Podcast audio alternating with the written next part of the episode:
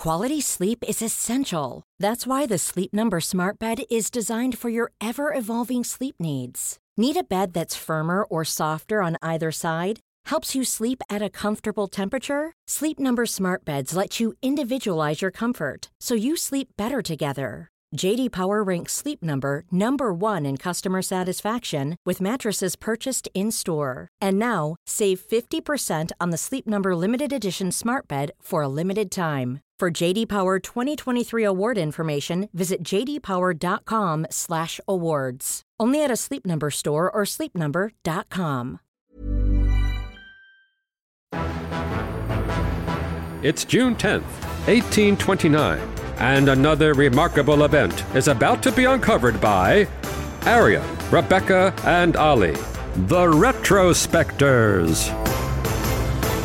So it was on this day that the very first Oxford Cambridge boat race took place, and it's one of those kind of unremarkable origin stories. It's just like this Cambridge student named Charles Merivale challenged his Oxford mate, another Charles Wordsworth, who is also the nephew of the poet William Wordsworth, by the way, to a race. And the challenge was to have a rowing competition of like eight oared boats somewhere at or near London. That's kind Sorry, of the story. what is unremarkable about that? That's incredible. For a start, you've got the nephew of William Wordsworth. That's Secondly, cool. You have what is basically a punt between two blokes in their 20s that becomes a massive international sporting event. What's wrong with you? That's the definition of remarkable. Like rugby was like, oh, we inflated a pig's bladder one day and threw it.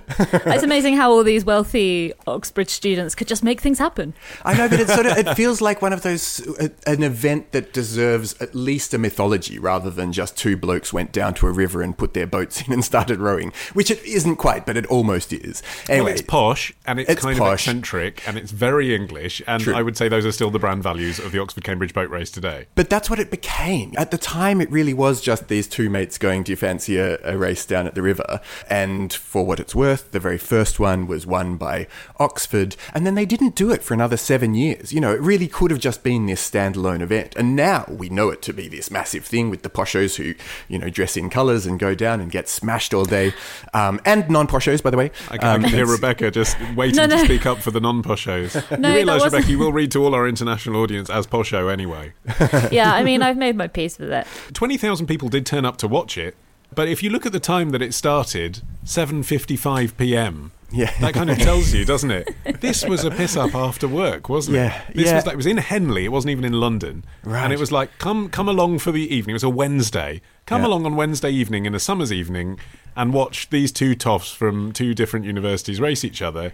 And then no one did it again for years. It was Yeah. not supposed to be the beginning of this elite sport. No. And I mean, 20,000 people is a pretty good turnout. They didn't have TV.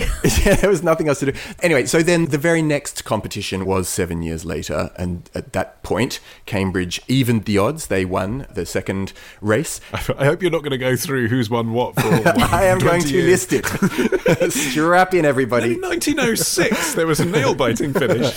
No, I'm going to do a brief overview, which is that Oxford was in the ascendancy for the first few decades, and then Cambridge has come roaring back, and now it's Cambridge who are ahead by a nose, or whatever you say in rowing.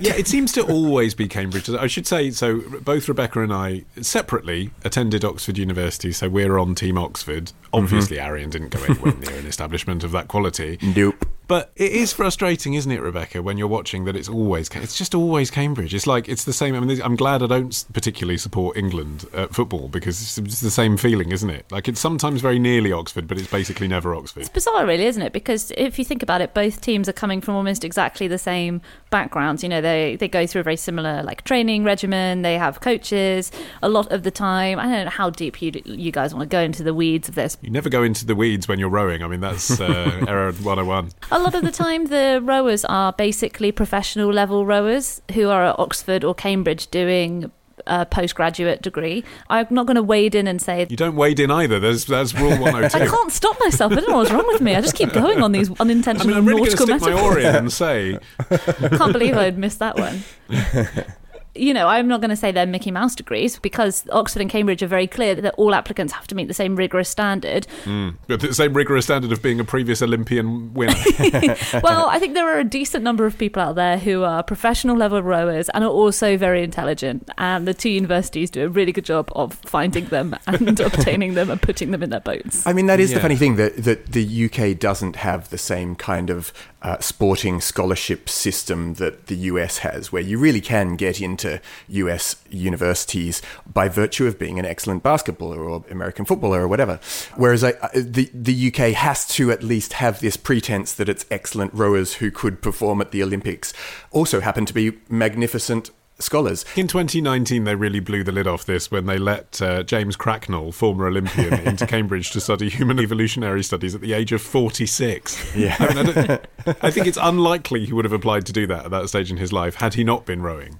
yeah. And obviously, the race today looks very different to the way it looked in 1829 because you've got people who are of a professional standard taking part. And I think the most obvious way to see that is in the race times. The fastest ever winning race time is 16 minutes and 19 seconds. That was set by Cambridge in 1998.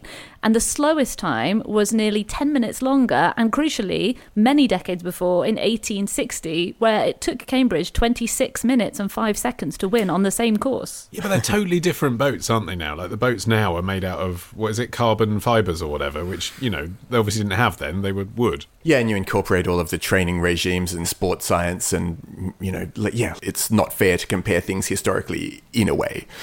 They have worked out as well that it's the heavier crew that wins the race more than 60% of the time, hmm. which is a conflicted message for an athlete, isn't it? What's the science of that? Well, they've literally weighed every. Oh, I see. Oh, I see. you mean why? Yeah. I thought I was about to do method. You're like, well, they weighed them all. What you and- do they weigh them all they work out an average. Oh, as to why the dynamics of heavier people in the water go faster, it doesn't make any sense to me either. I'm sure I've experienced it myself at various different water slides, but I can't explain what the dynamics are. buoyancy? Is it something to do with buoyancy? No idea. Yeah, maybe you get lower down in the river or something and have more purchase. I don't know. I mean, obviously, I would be able to answer all these questions if I'd followed through on my ambition back in 1999 when I did try out in Freshers Ooh. Week at Oxford rowing once. yeah, and what did they say? He said, You are exactly what we're looking for, a 14 stone Jew. No, what they said was, Do come again. Like, they were very open to Oh, letting wow. everyone try it. And, like, so the, the thing is, it's a fantasy, really. In the same way that it's kind of a fantasy that anyone become, can become president of the United States, it's a fantasy that anyone can actually be on the proper Oxford or Cambridge rowing team. But it is theoretically possible and evidenced that occasionally someone who didn't go to the best public school and have training since the age of 12 or previously compete in the Olympics is allowed to progress through the ranks because they have extraordinary talent. So I think they make a big thing and big song and dance about the fact that theoretically anyone can try, anyone can can can rise through the ranks. And so they it was a, it was an opportunity to go mm. at 5:30 in the morning down to the banks of the river, get in the boat, try it out, and actually I really enjoyed like the fresh mm. air and seeing the ducks on the water and, and then I was like I'm an undergraduate. It is hard for me to get out of bed at 11:30 for a lecture. I am not going to be getting up at 5:30 in the morning every day during my degree. And that was my main reason for not returning really. to what extent did it feel like the thing that the richer, more wealthy, more privileged side of Oxford were, were into, rather than the everyday plebs of like? Was was there subdivision within Oxford into who was into it? I don't think so. When I was there, definitely not. But I think that's because like every college has its own boat, so obviously the standard is far more you know friendly to the average person. Yeah. It's perfectly possible for someone to start having never been on, out on the water before and become like college level. What we're talking Yeah. about is the difference between prejudice and privilege, though, isn't it? Like, it's not that it's endemically prejudice against people from any background. They want people of every background to come into the boats because it looks better on the TV if they have a more mm. diverse representation of people. Mm. It's just the fact that people who have been to public schools that are on the rivers Yeah. get brought up in it. You know, Right. it's like, why are so many jockeys Irish? It's because they've got a lot of horses there and that's their culture, you know? I've just had a sartorial note for the Yeah. first race, which was in the first race, Oxford wore dark blue jerseys, that being the Oxford colour, and they still do wear dark blue. And Cambridge supposedly donned pink sashes, although on the Cambridge website, they say that this is disputed, but they don't put forward an alternative for what they were wearing. Yeah, I've heard that they had a pink boat as well, uh, and that's according to the historian Dan Snow.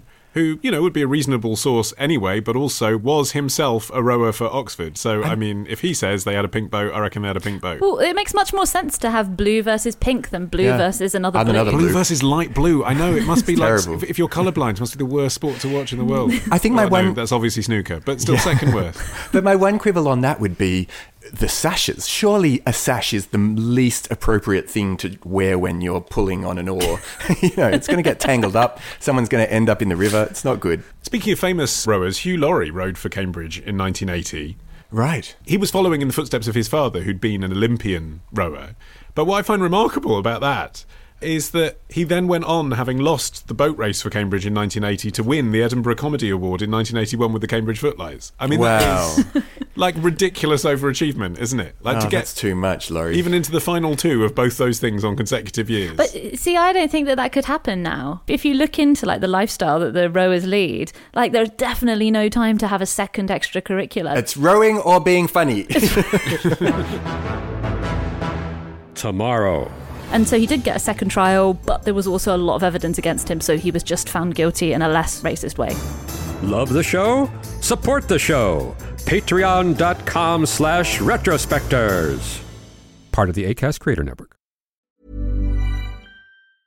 Hey, it's Danny Pellegrino from Everything Iconic. Ready to upgrade your style game without blowing your budget? Check out Quince. They've got all the good stuff shirts and polos, activewear, and fine leather goods, all at 50 to 80% less than other high end brands. And the best part? They're all about safe, ethical, and responsible manufacturing. Get that luxury vibe without the luxury price tag. Hit up quince.com slash upgrade for free shipping and 365 day returns on your next order. That's quince.com slash upgrade.